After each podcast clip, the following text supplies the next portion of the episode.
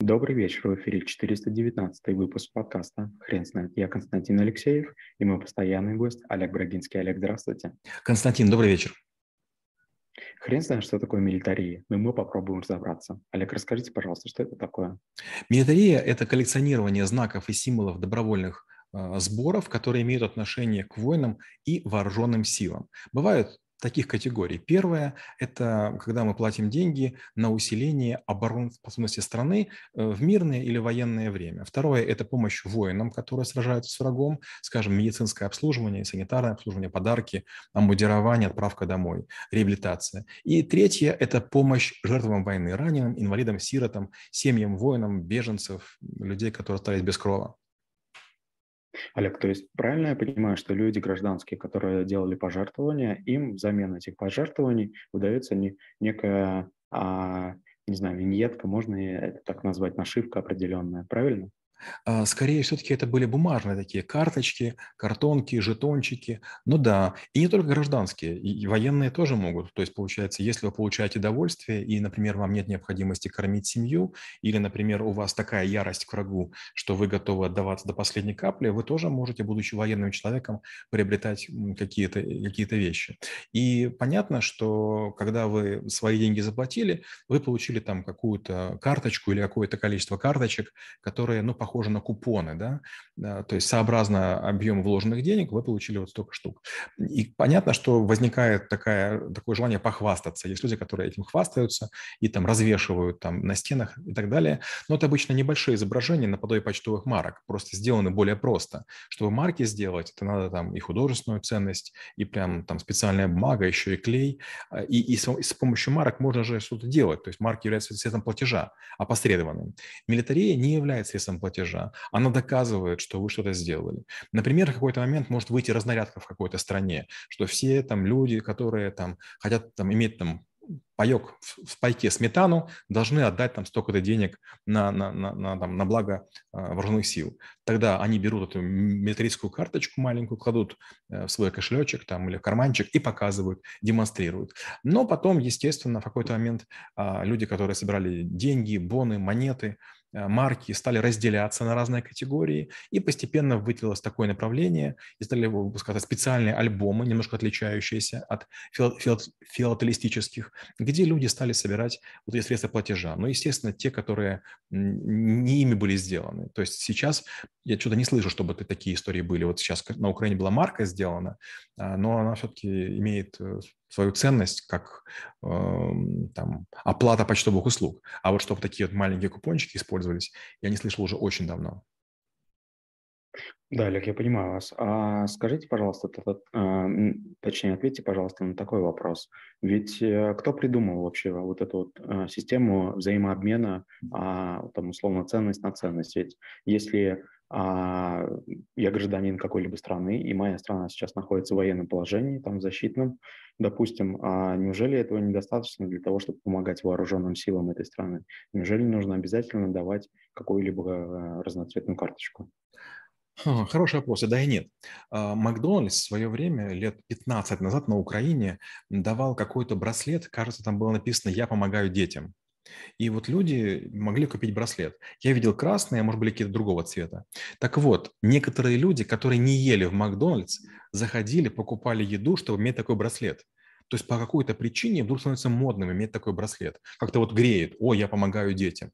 Там у меня коллеги все с такими ходят, и я с таким хожу. К сожалению, бывает такое и с военной историей. Знаете, есть такая притча молдавская про ракию.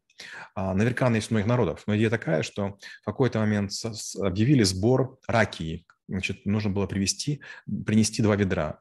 И вот когда, значит, э, глава села попробовал вот то, что там налили, он сказал, вот за это нас и не любят. Там оказалась чистая вода. То есть каждый думал, ну, два ведра чистой воды, там, цистерни раки не помешают. Так же и здесь. Наверняка есть патриоты или люди, которые потеряли родных и близких, которые будут давать последнее на вооруженные силы или там на какие-то еще вещи. И наоборот, будут люди, которые будут рассуждать, а мне самому голодно, а мне самому холодно, а кто обо мне подумает? И поэтому с точки зрения пропаганды это очень правильная история. Причем, опять же, пропаганда, э, вот эти винетки используют очень способом разумным. Где-то будет обездоленный там, мальчик, где-то обездоленная девочка, где-то обездоленная женщина, где-то обездоленный мужчина, где-то там обездоленный там, котик, где-то там разрушенный домик. Получается, что у разных людей на разные картинки отзовется мысль. И люди даже будут, вот как Happy Meal, когда покупали дети, да, они хотят, чтобы там был какой-нибудь там смурфик, конкретный смурфик. Для взрослых кажется, что они все одинаковые, это миньон.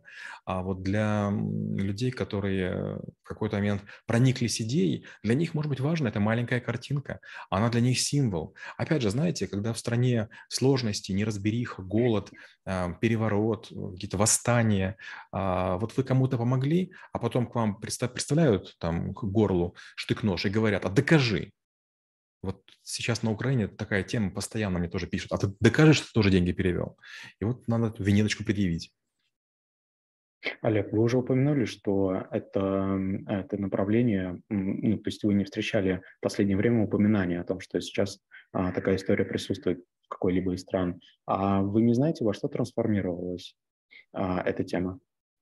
Нет, сейчас я этого не, не вижу, но частенько бывает такое, что на вокзалах, в аэропортах, особенно в африканских странах, вот есть такая тема, что вам пытаются какие-то продать картинки или коробочки, якобы а, в обмен на то, что вы кому-то помогаете.